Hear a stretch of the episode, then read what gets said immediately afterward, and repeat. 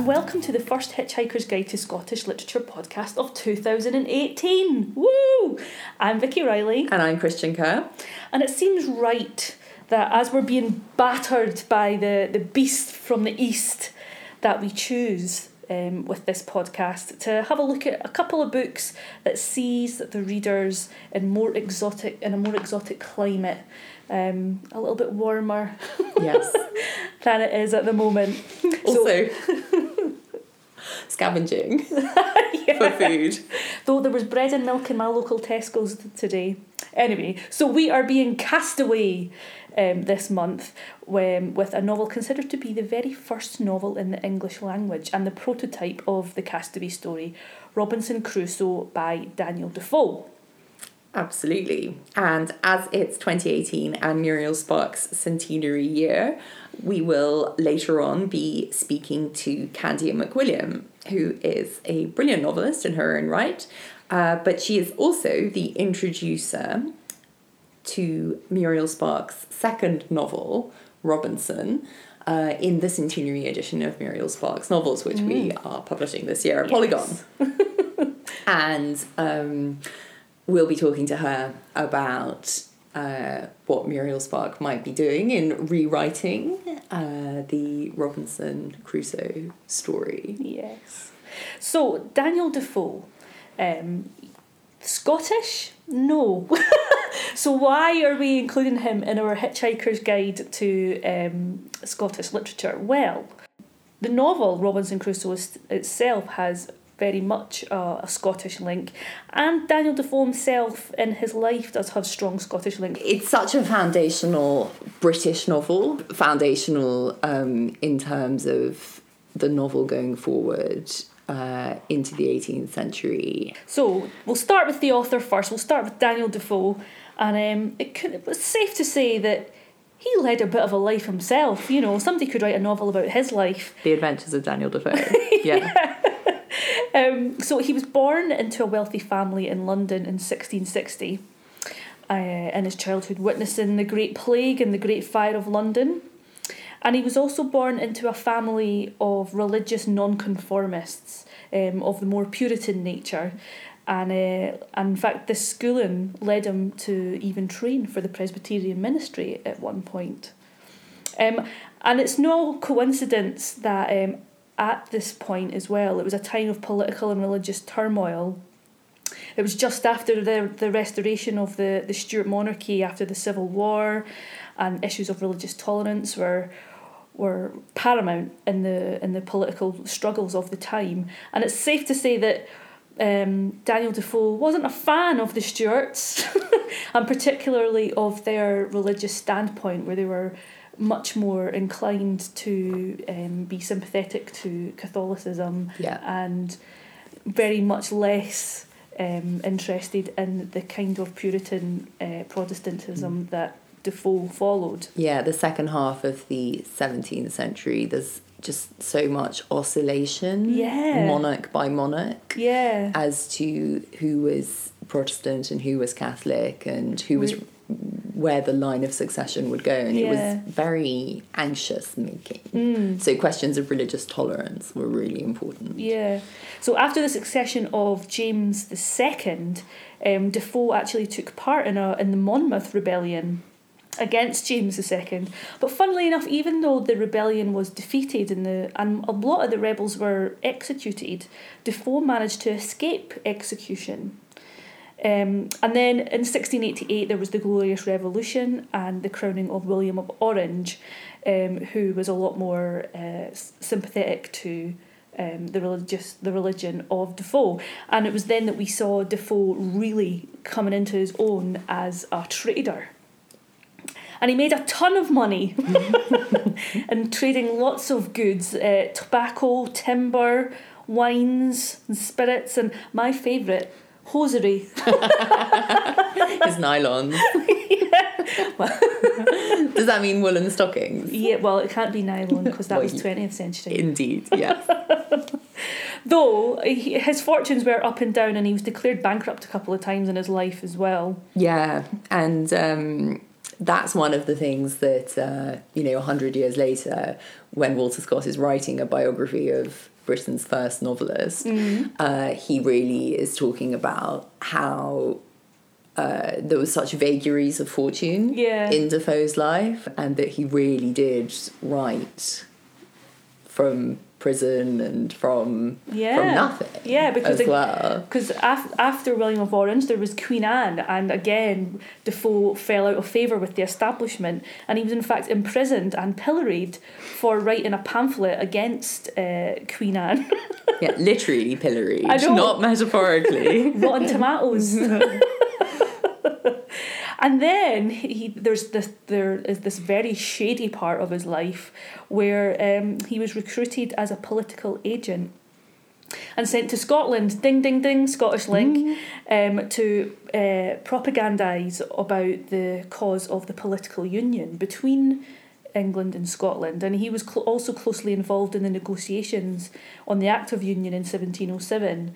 Now, we're not quite sure how much of a spy he was at this point. Um, uh, there's there's a, a little bit of a, an unknown quantity there, Yeah. but it's um and he was said, but he was certainly there to observe yeah yeah and report upon things. yeah uh huh. And But we're um, not sure how much of were there of black ops there were yeah. if he was doing anything sort of James Bond esque or anything like that. Right. And in 1709, he publishes a history of the union Yeah. between England and Scotland. And I s- sort of assume that that's a sort of journalistic history, kind of slightly retrospect. Mm. Yeah, yeah, Yeah. And he was also a sort of um, he was sent up to Scotland to quell any unease about the religion of the, the crown at that time as well, because obviously the Church of Scotland was very different to the Church of England at that time. So he was very much involved in sort of quelling any unease there.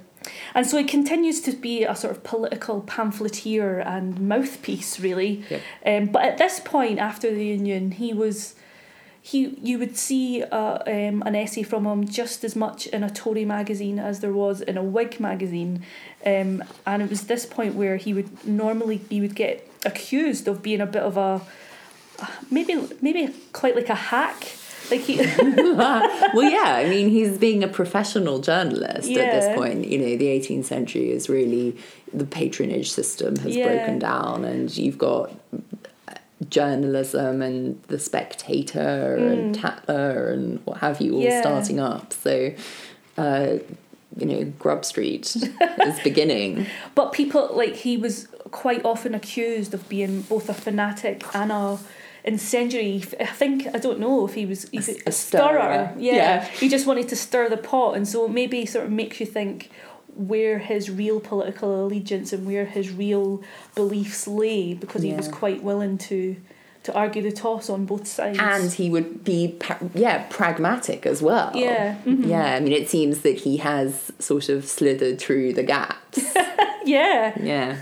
as lucky as Robinson Crusoe in that respect. Yeah. and uh, one of my favourite things about his biography and his career, uh, I have a soft spot for novelists that start late in life. yes. Uh, he published his first novel, Robinson one? Crusoe, Yeah, that was his first novel. when he was 60 years old. Yeah. It's never too late. I know.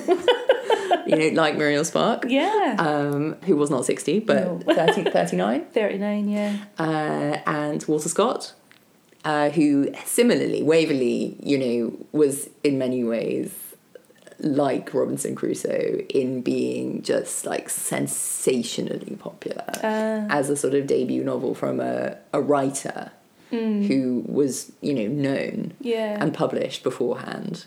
Um, I really like the parallels between their careers, Yeah. but no more about that. So Robinson Crusoe, as Kristian said, was hugely popular on publication.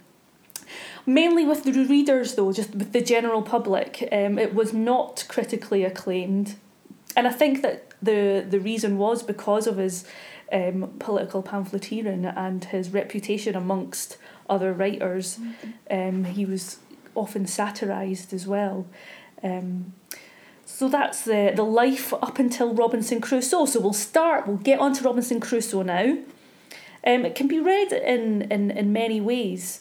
Um, but um, it's largely thought to be inspired by the life of real life castaway Alexander Selkirk. Ding, ding, ding. Next Scottish link. who was himself a real life castaway. Um, uh, he was marooned on a, an island in the Pacific, and he when he once he was rescued and, and brought back, he wrote an account of of his time on that island. So it's very much considered that Robinson Crusoe was uh, inspired by this account from Alexander Selkirk. And funnily enough, um, even though uh, Alexander Selkirk, you know, set off from Fife, when you go to Lower Largo in Fife, um, well, I, or as far as I, I, I can see, the last time I was there, I didn't see very many uh, statues or anything to Alexander Selkirk, but I saw loads on Robinson Crusoe. Which is great. yeah. So if you go to Lower Largo in Fife, you have this little enclave of big Robinson Crusoe appreciation, which I would highly recommend you do go to Lower Largo in Fife as well, because the East Neuk is lovely. yeah, and Alexander, I think Alexander Selkirk was a celebrity. Uh, you know, his story caught fire and caught their interest. His story was reported in Woodes Rogers' account of a voyage. Ah, right. And that was a phenomenal bestseller. Right. So even though Robinson Crusoe is like one of the first novels Yeah. in English, these non-fiction accounts of voyages across the globe Yeah. were tremendously popular. Yeah. And um, one of the, one of the things that Defoe says in the preface to the novel is to say that it's not fiction. um, and in fact, it's a, a history. I know he's it's very he's very much um, trying to make this seem as if it's true and and stick to the facts like Yes. like um, Robinson and Muriel Sparks Robinson. Anyway, to Robinson Crusoe. Um, so it can be read in very many ways.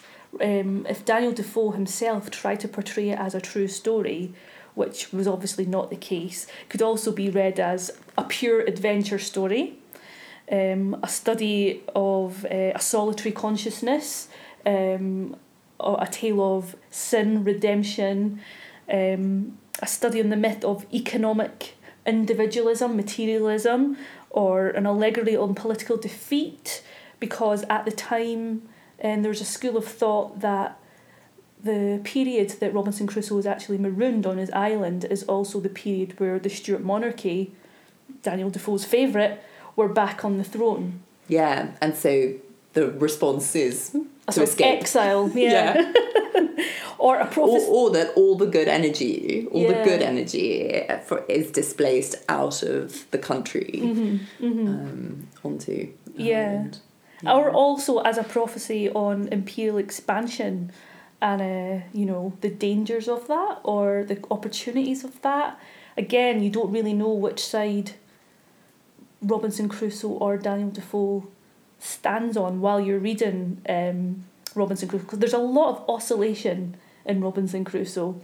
yes. Well, a lot of sort of reflection, action, and then reflection, and yeah, processing. Yeah. so does it work as an adventure story? What do you think, Kristian? Well, I would not call it a thriller in the way that we think of, you know, page turners Yeah, yeah. uh, these days. However, as and I do, I do think that as a sort of mental exercise, yeah, it's a cracking adventure. Yeah. Because a lot happens. Exactly. You know, it's a book that we think we know before we read it. Yes. Because, like books like um, Jekyll and Hyde or Dracula or whatever, um, it's it's seeped into just cultural consciousness Yep. rather than just as a book. You know, Robinson Crusoe, Man Friday, all these things are are part of our cultural knowledge, like that Yeah. you're just born with. So we think that we know what's going to happen in Robinson Crusoe. What um, what I found was that, God, it took a long time to get to the bits that I was expecting.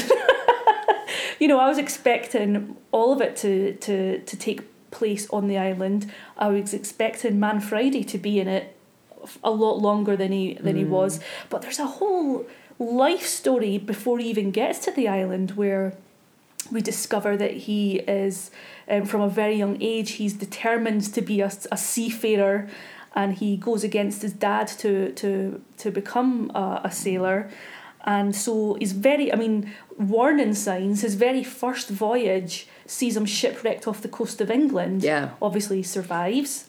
Doesn't deter him. There's an awful lot of foreshadowing, Yeah, isn't there? yeah. Um, and a sort of sense that his parents are saying, you know, if you strike out, Yeah, if you strike out from your station in life, happen. yeah, uh huh. And then he goes on a second um, seafaring adventure and gets kidnapped by pirates and enslaved in Morocco, yep, which I wasn't expecting. And uh, he escapes, and then he gets on another um, ship to Brazil, where he becomes this plantation owner for a while. yeah, And then the the fateful journey that actually sees him stranded on the island is when he decides, to But- participate in a slaving scheme. yes, uh huh, And in fact, one that is um, not legal. Yeah. A private Yeah. slaving scheme. Yeah. So while he sails away to, to try and find his slaves, that's when he's shipwrecked on the island. And then you get a whole lot of of um, Robinson Crusoe on his own for twenty odd years before he gets his companion Friday. Yeah. and there's a lot of stuff in this section that I, I found a bit of a slog, if I'm honest.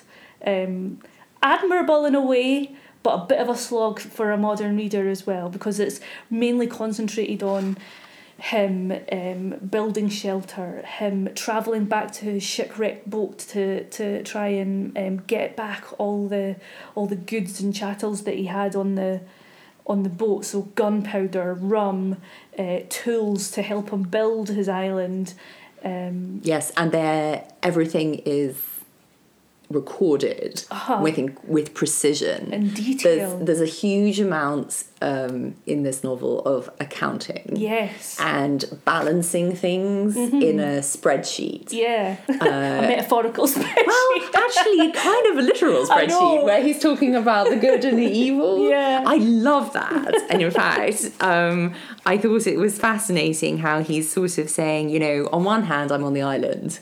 On the other, I'm not dead. yes, I alone survived. yeah. Um, but then, right at the very end of it, you know, and he, he makes all these equivalences. And even though he's he's got very little on the island, there is a sense that the whole time he's there, he's just accumulating things, accumulating, accumulating, just through his own skills and ingenuity as well. Like, does he? Re- I mean, he. I, I actually loved the bit where he discovered how to make pots and make baskets and all those kind of things. But then you just imagine his shelter being like he's like a hoarder, and he's probably got hundreds of pots that nobody uses in the back of his cave. yeah. yeah.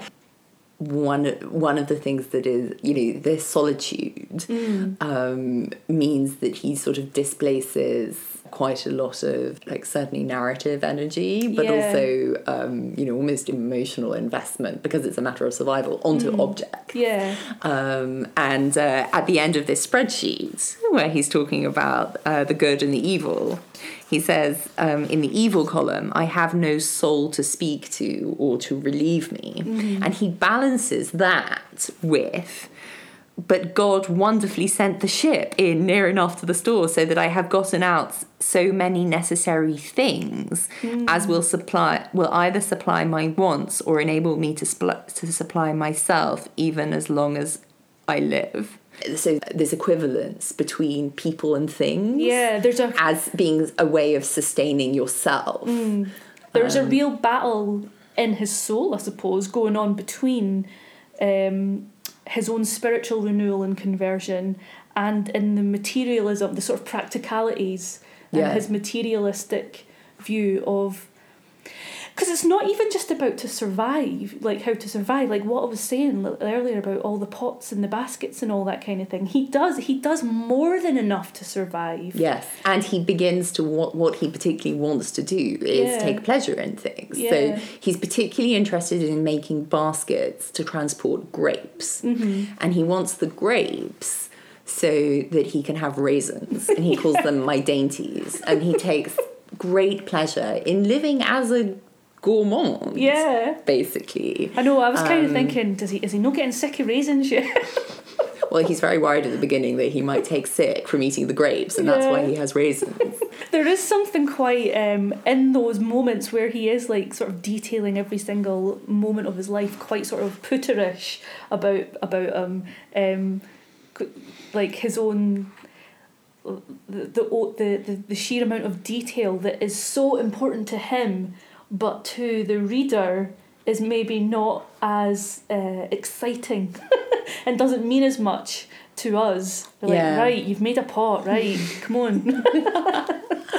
um, he he talks about being sort of all set up in his really quite elaborate um, homestead Yeah, it's very impressive. as being surrounded by my wealth, Mm. which I think is interesting because um, he talks about finding gold in the ship Yeah. and saying, "Ah, drug, I have no use for you," but, he then- takes it anyway. Yeah, he's like, just in case.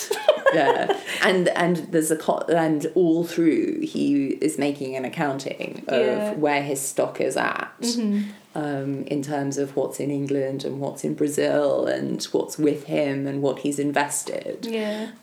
yeah it's it's certainly quite a practical adventure story you know this is not gap year travel Yeah. but, you know, after the, the crisp, clean prose of Muriel Spark, um, that that sheer amount of detail did get a little bit wearing after a while. Even in the most spectacular scenes as well, you know, like he fights cannibals and kills a lot of, kills a lot of them and rescues Friday from the cannibals, rescues um, other uh, islanders for for him to keep him company later on as well. There there is a lot of action, and yet at the same time, it's uh, when you're reading it, you're you're like. Come on, Robinson, get get keep going, keep going. He, he very much does not have the sense of making it a page turner. It's weird. Yeah, but and I think it, I think it is a bit odd because one of the things that's strange about it is not a very long book. No, but it feels long. Yeah, and I think that's one of the reasons why it became such a a sort of a, ch- a book for children, um, and the abridgment started almost as soon as the novel was published, and it was just con- you know condensed down, but uh, for some uses and some audiences, but then also expanded. And you know, the philosophers of the late 18th century uh, were obsessed with um, interrogating yeah. the story of Robinson Crusoe, how man operates in a state of nature. So, I, on one hand, I think it's a very dense book, and on on the other, yeah, there's a sort of an accumulation of detail Yeah. that, I mean, you could say that this is a sort of like metaphor of the novel as commodity um, in itself, like it's full of things. It's funny because you get maybe you with um, Defoe wanting it to seem like it's real Mm. and true. He probably thinks if I put this kind of detail in it, that'll give it a sense of its trueness, Yeah. rather than it just being a fictional story. Oh, definitely. And it's I found it a strange choice, therefore, that um, he then decided. Robinson Crusoe admits that he kept a journal. Yeah. And there's a section quite near the beginning where he gives a section of the journal, but he then chooses to tell the story retrospectively. hmm And in the in the in the journal entries that you that you see, it's always just like tiny little details like rained again, another day of rain, Yeah. got got some grapes. You know, he isn't going into detail into in his journal at all, which shows the the I don't know what the character of Robinson Crusoe was thinking that that in the moment present first person narrative wasn't sufficient enough to get to, to tell the story, so he had to do it in the past tense after it had all happened. And you get that in the Robinson's uh, in Ro- in Robinson, Spark Robinson as Yeah. well.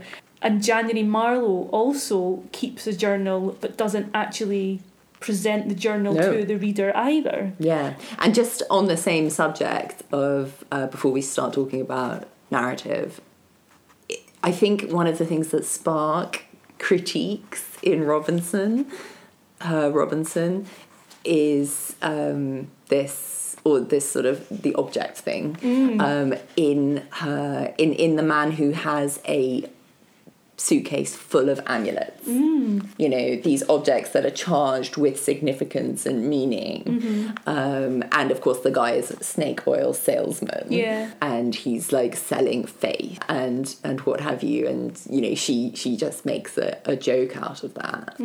Um, and it's very funny. Very And- funny. yeah, And a bit sinister though. Yeah, uh, well. yeah, yeah. Yeah. There, uh, though Robinson's Robinson Crusoe's pretty dark as well, I think. but yeah, so it seems like um, in Defoe, um, in Robinson Crusoe, would he be given something away of his character in the journal that he actually doesn't want us to see? And so, therefore, is Robinson Crusoe actually one of the first instances of the unreliable narrator as well, which was a thoroughly postmodern um, uh, concept. Yes.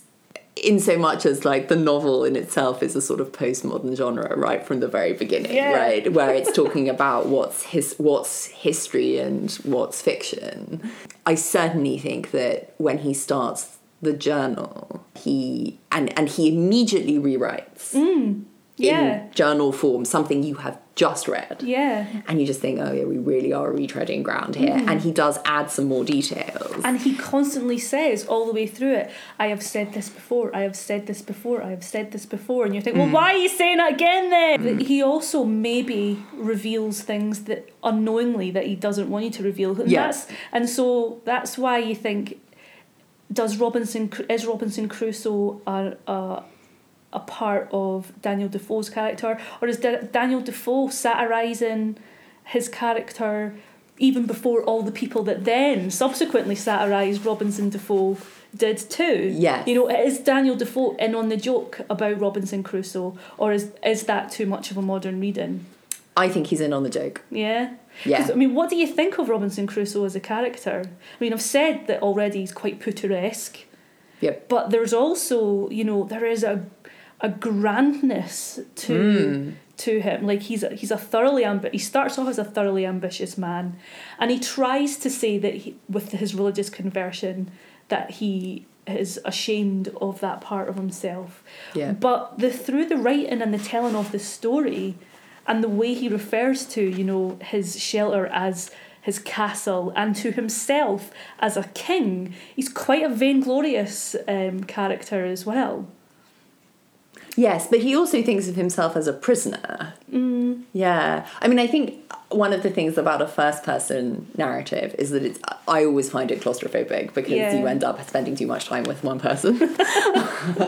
um, and um, that become, you become mistrustful. Part of it uh, is that he reflects the sort of motion of um, you know something happening or him fearing something is going to happen and then him reflecting on it and then readjust like justifying himself but then but then revising you know he does i think he revises his opinions See, I always about think he things. seems to, and then at the last moment doesn't really. You know, he was always going to kill the cannibals, despite sort of saying, "Why should me? Why should I, this man that I am, just this mere man, kill these people?" He was always going to kill the cannibals. You know, he was always going to take that gold, and he was all and and and when he's you know browbeating himself for you know why did God do this to me? Why did God do this to me? The fact that these uh, debates happen in his head so often shows how much he's oscillating between God, I hate God, and oh man, I love God, and all that kind of thing. And when he, when But I think, yeah, I think that he produces, you know, when he, I think he produces a kind of self knowledge, though, that is, um, I don't want to say humble because I don't think it is. Yeah. But one of the things he says when he's terrified of the savages, I think he says, when I'm, or, or terrified of shipwreck, I mean, it's the same thing. He says, when I'm, when I'm not in danger, I don't think about God yeah, you know i mean he i think that he is quite an astute and, and this is Defoe, I suppose, Yeah. and a, an astute observer of human nature and character. Yeah. And um, I do think that there's a subtlety to it Mm. that you wouldn't necessarily. well, is- that makes this a novel. you Yeah, know? he is more of an everyman than maybe Robinson Crusoe thinks he is. Like I get the impression that Robinson Crusoe thinks he's something special, but actually he is, he is an everyman, and Defoe makes him an everyman, but Robinson Crusoe doesn't quite know that he's an everyman. Yes. Yeah. Yes, that's certainly right. And I, you know, in the beginning, when they're talking about, they talk about exemplarity uh, in the preface. A lot of prose fiction and autobiography. I mean, this is the thing I already said. You know, history. This is a history. But um, the other non-fiction genre that feeds into the novel at this point is autobiography and sort of confession Yeah. spiritual autobiography Yeah. I suppose what I'm when I'm saying that you know there's all this reflection on behavior that comes from, directly from that, Mm, Um, and it's just sort of woven in with this great story on the high seas. I think that Robinson has a consciousness of himself as a character as well. Right. So, what do you make of his relationship with Man Friday? Well, I mean, again, we are modern readers, Mm. and so reading Robinson Crusoe, you can't not see the problematic nature of a lot of it, particularly the way he endlessly refers to people as savages and and creatures and all that, and he even refers to to, to Friday as that as well. Um, despite him saying how he loves Friday and is his, his constant companion. And this is prefigured in his relationship with the young slave, uh, Oh. young son, well, the young boy, uh, Xury, yeah, uh huh. um, who he sells into indentured servitude I know. and feels a bit of remorse about, but then thinks it's okay. I know. There's. Yeah. I mean, there is a master servant relationship Yeah. between Robinson Crusoe and Friday. And he presents Friday as being completely okay with that. Yeah. Not only not being okay with that, but actually, in some ways, instigating Yeah. that um, relationship with the way that when Robinson Crusoe first rescues him, Yeah. he puts his head underneath his foot Right. to sort of say, you know, I am I am, I, I. I am subordinate to you. and also, um, it's very didactic and benevolent. Mm.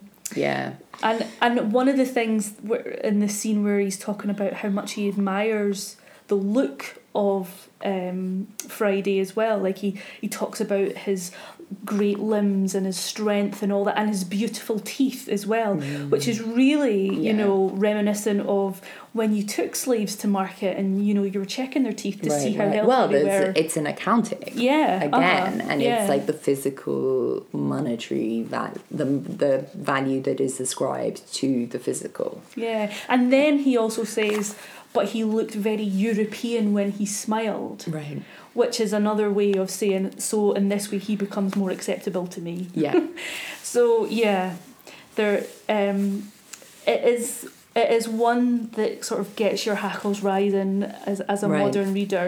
well precisely because Mm. um, it's the only significant human relationship in the book i mean this is astonishing for a novel because the novel is is a romance you know It's the first romance. No, it's not the first romance. I suppose um, Don Quixote was more of a romance than this one was.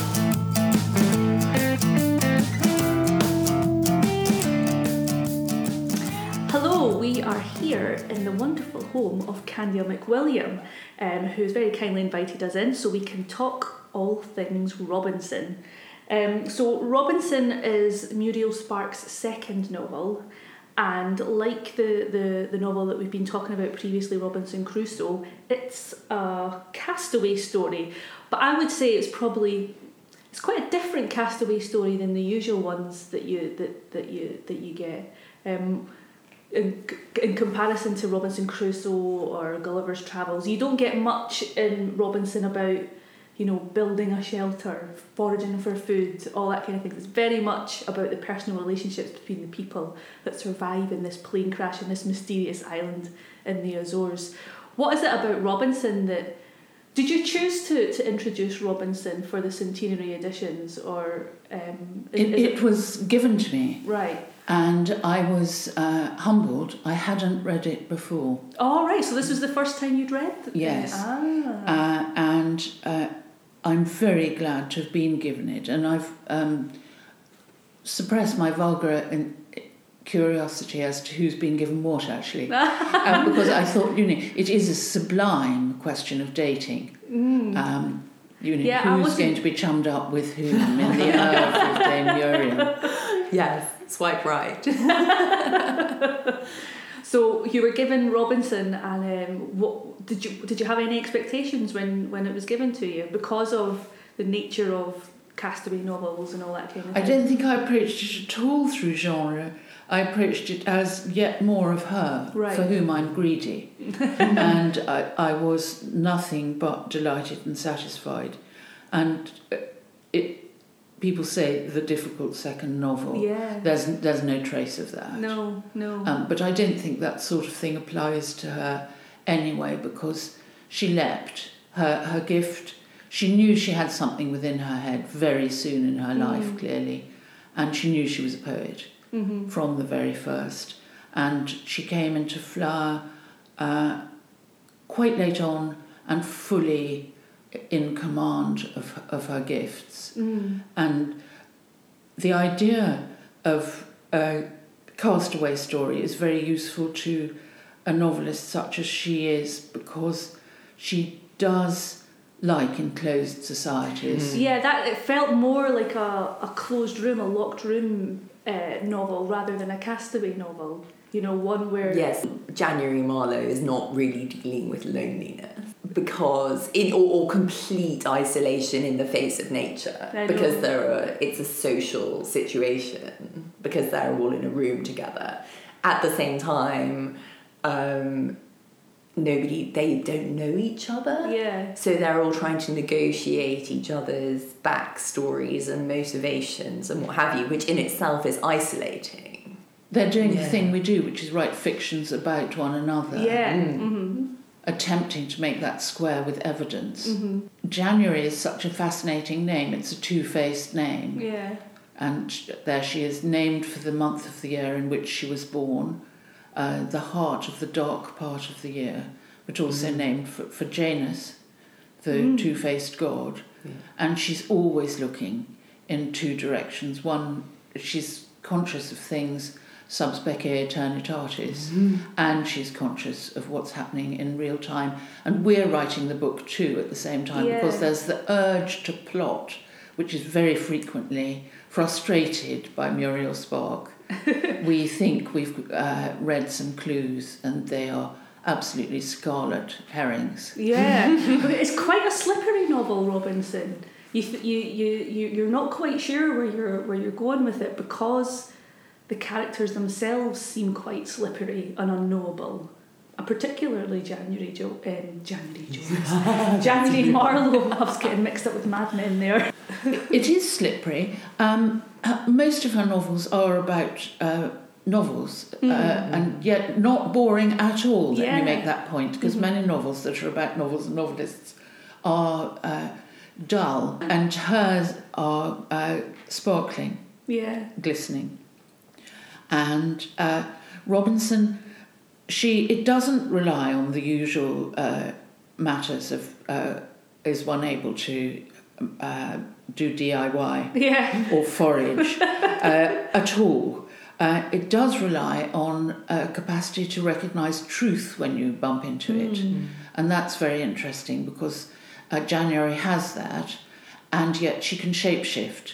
So by pulling her face a certain way into the shape of another, yeah. she can turn herself into another person, which is what novelists do. Mm. But it isn't the face; it's the imagination. Yeah. And And she sees that in all the other characters as well, their face changes. January, just for, for readers that haven't read Robinson yet, is um, she crash lands on a mysterious island called Robinson, but she's not the only one. She crashes with two men, Tom Wells and uh, Jimmy Waterford, and the island is also inhabited by a very enigmatic man, um, Miles Mary Robinson, and his um, child stroke servant stroke Officially ward, Yeah, right? yeah. I think it Yeah. helps to think of him uh, as a child and possibly Ariel, as in Ariel and Yes. Prospero. hmm There is definitely magic happening, and January takes some responsibility, but not in a claggily maternal way, Yeah. for the small boy. For example, in order to amuse him, she teaches the blue cat, Bluebell, Yeah. uh, to play ping pong.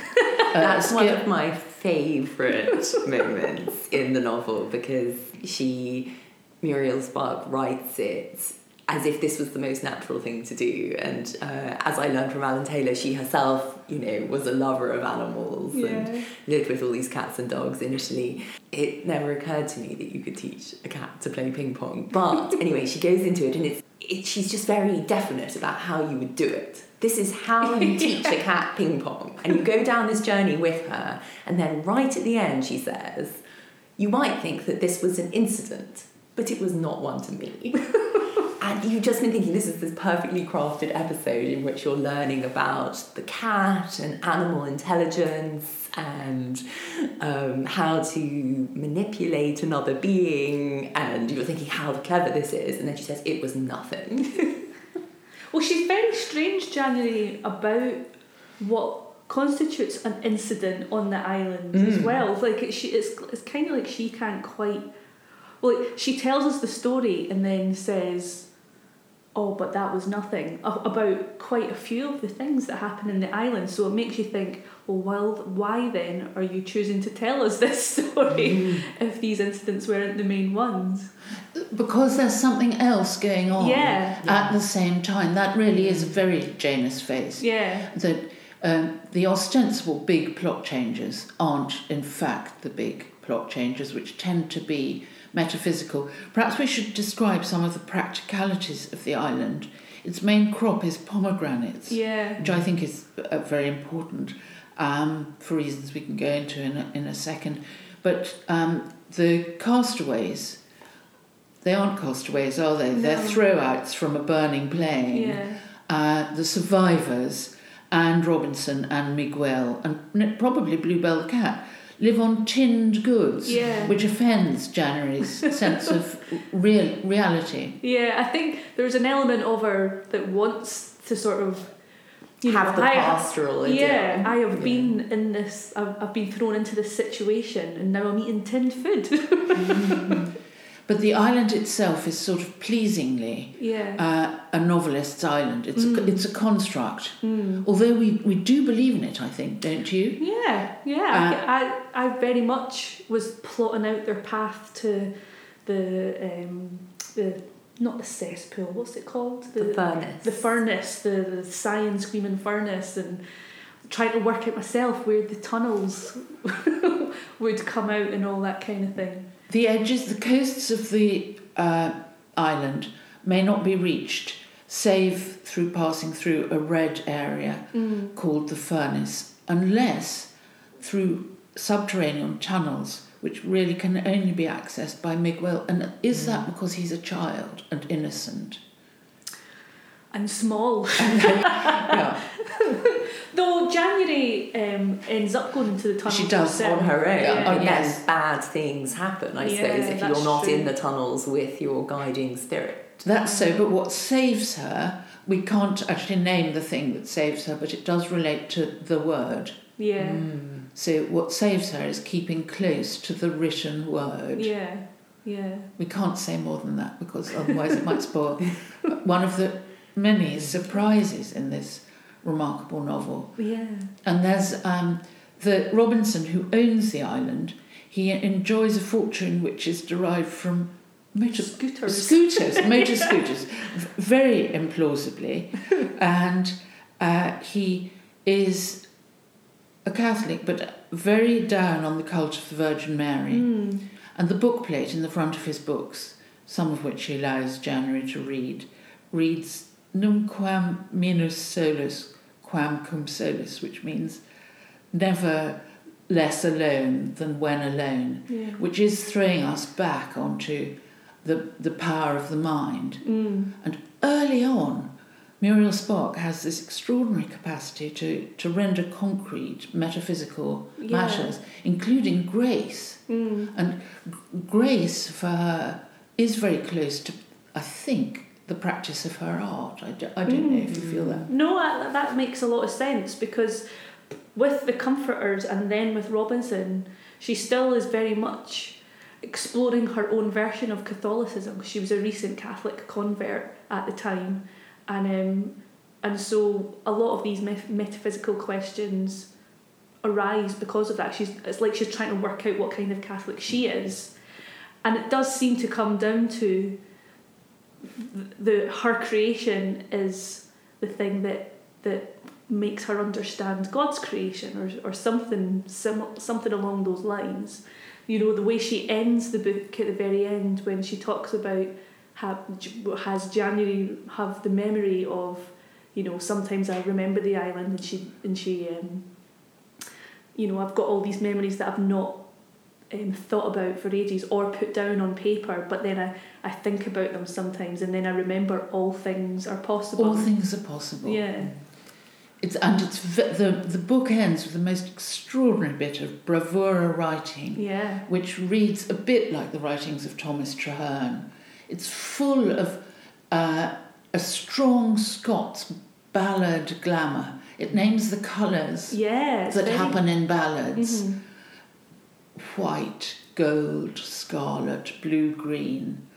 It's emblematic and it's also fully plausible and it's in the mind of a Mm. young woman who is sipping an espresso on the King's Road, having been rescued from an island which is slowly sinking. Yeah. Now that it is no longer of use to its creator, Muriel Spark. hmm But everything that she got from the island is still there in her, her mind Within and in her imagination to create whatever she wants to create. So I, th- I think it's, in a way, it's kind of a little hymn to the act of writing and the act of imagining itself, which is, I think, quite closely bound up. They are. She's interested, isn't she? In the, in the uh, well, you're right. The act of creating in the primum mobile, and she is.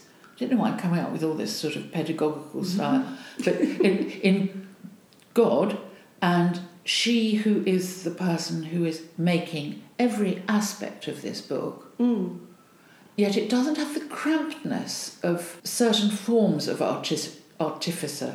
You don't feel her placing it. It has Mm. powerful, forward, intricate, winding energies. Yeah, the, that's. I mean, I've not read all of Spark yet, but you do definitely get a sense of her in complete control, but in a very unself conscious, unartificially arty way, which is what I most appreciate about about her work and her style and, and the way she she um, she writes her novels.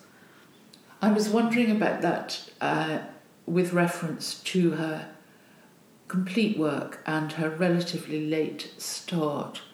And it is as though she's singing. Ah. And uh, that relates, I'm sure, to her being a poet because you don't feel the, the crampedness of a person with a very adept wardrobe of verbal felicities. She, she understands herself to be able to produce the condign word for the condign thought, and she can. Mm. I wonder if Robinson is one of the most expansive examples because of its setting. In the Comforters or then in the London novels or what have you, there's, I mean, particularly in the Comforters, I think, when she's thinking about um, religion and grace and what have you, there's, it, it's a little bit more compact. But in, in Robinson, because the setting has these aspects of myth And exoticism and to it, yeah. um, whether that's all the more powerful in this one. I know it's um, it, it feels very different to a lot. I mean, she she changes style that all the time, and you know one of the things that you what you learn when you read Muriel Spark is just how versatile she was. But this one especially feels really different to to to many of the ones that I've read so far, um, because of its setting, because of its slipperiness. It, it feel there's a this um I'm, I'm not quite sure. Um, like it feels less Muriel Spark than a lot of other Muriel Spark books. As ever, with the uh, work of Muriel Spark, she is incredibly funny Yeah. at the same time as having uh, a strong grip on the four last things and the uh, the tragic view of life Mm. and the odiousness of her brothers-in-law, Oh, yeah. Curly, the bookie, and the horrible self-righteous doctor who loathes women and is like Robinson, anti-Marian.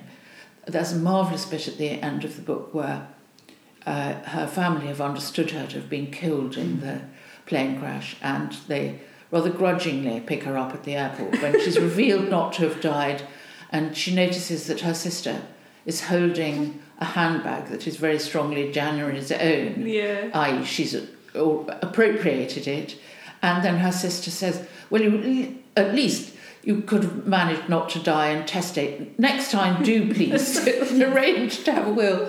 And January, um, perhaps we should tell anyone who's listening this. January has a son Yeah. uh, by a classics master whom she married when she was barely out of the nursery.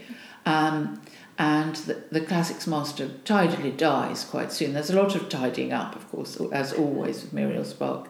Um, but it leaves her with a son whom she clearly deeply loves. And that is fascinating on lots of levels. Yeah. Artistically, to be able to suggest it in so few words, well, Evelyn Waugh is the only other person I can think of who does that relation so tenderly in The Handful of Dust in so very few words. And also, it's fascinating uh, that it's rather vulgar to mention the personal because Mrs. Spark did have a son and he is called Robin. Yeah. Mm-hmm. And so they aren't just the echoes of Robinson Crusoe, Mm-hmm. um, Swiss Family Robinson, um, and the rest of the Robinson Robinsonade. There is the echo of her son's name. Yeah. Yeah. Yeah. Um, and it's it's very like a lot of people don't like to to sort of talk about the autobiographical element in in novels, but I think she definitely is a writer who who brings that in into her her novels, not in a very um, you know in a direct comparison kind of way, but it's always there. It's interesting. I really deprecate the idea that novels are simply people uh, shifting Yeah. the, the truthometer a few degrees Yeah. round in order to smuggle out selfish, uh, narcissistic truthlets. I, I really think that that is uh, to misunderstand serious fiction. Mm. Equally, it is interesting that her capacity to use her own life Mm. does not addle anything in the uh, autonomous power of her books. No, not at all. Yeah. So she is clearly someone for whom nothing is ever wasted. Yeah, yeah. You, you should. I mean, if you look at her archive and the way she, she, she just burrows away everything for for future use, you can you, you get the impression that she also does that with her own memories and her own life, as well. It's particularly if you if you've read um, Curriculum Vitae, she sort of kind of lays out. But that's fascinating curriculum vitae, isn't it? Because she is um, offering a version. Well, is one ever doing more than offering a Yeah. version in a autobiography? Uh, but she's also protecting herself, Mm. uh, as she had every right to do, and she was correct in doing, because there were those who would wish to uh, eat her, Mm. as it were, or to be shareholders in her. Mm. Yeah. And, uh, but because of her understanding of myth and her understanding that all closed societies bring myth about and start to generate their own myth, she is yet again doing more than one thing at once. Mm. So her novels tell a parallel history of the time Mm. and they tell their own story and they address the questions that absolutely fascinate her. What is the use of suffering? Uh, what is death? Uh, these are things which it's hard to address entertainingly, Yeah. and she does so Mm. uh, repeatedly. and she gives you uh, some of her capacity to see clearly while you Mm. are reading her, and there is frequently an aftermath. Uh, which happens with all forceful artists. So you see the world in her terms, insofar as you're capable of it. Um, I mean, by you, I mean one, i.e., I. Um, and because I'm not saying that one could ever be uh, uh, privy to her gifts, um, and you see the world in her terms, and that is a, an enormous present she gives. Yeah. She gives to. She is a very generous writer. Mm. I, I quarrel with the idea that she's lapidary, hard, Mm. sealed. Yeah. I, I think she's vigorous Mm. Yeah. uh, and alive, and Yeah. that she's not uh, labelling or putting Yeah. um, cartoon bubbles with words in out of pe- people's mouths. She is, however, making things concise, so they go into the blood fast. Mm. Mm. She That's a great aerates way the blood it. fast. Yeah, yeah. It's like a bracing walk, like the way the oxygen bubbles just you make your brains like. You know, and then you get the bends. you read too much all at once. There's a lovely surreal quality to Robinson as well. Like we were talking about the cat playing ping pong earlier on, and you know the furnace that screams whenever you, you Mm. put like so. Even though there's that sort of crystal sharp um, element to to to Muriel's writing, there are always also these wonderful flights of fancy. Which you know, on an, an island, an, an entirely imagine, imagined island, you can fling these things about. But I remember like and she but she presents them as entirely plausible and real. well, nothing is less plausible than the actual. yeah. And, you know, really. Um, and you think, when people say, oh, look, this baby is going to meet a giraffe, won't that be astonishing? It won't be astonishing because everything's astonishing to a baby. you know, everything's new. It's simply the grid of what we expect. Mm. And she, uh, thrillingly, is capable of riding experience such that we really don't know what to expect Mm. next. Yeah. And she confutes our expectations All the time. all the time in a very uh, invigorating way. Yeah.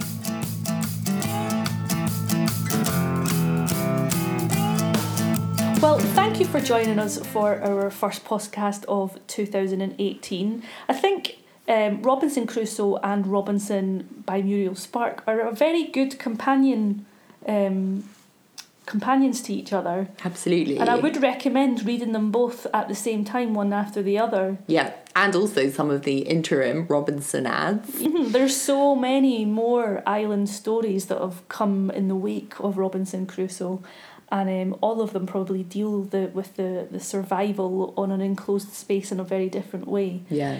Um, I am unashamedly going to say that I much prefer Muriel Spark.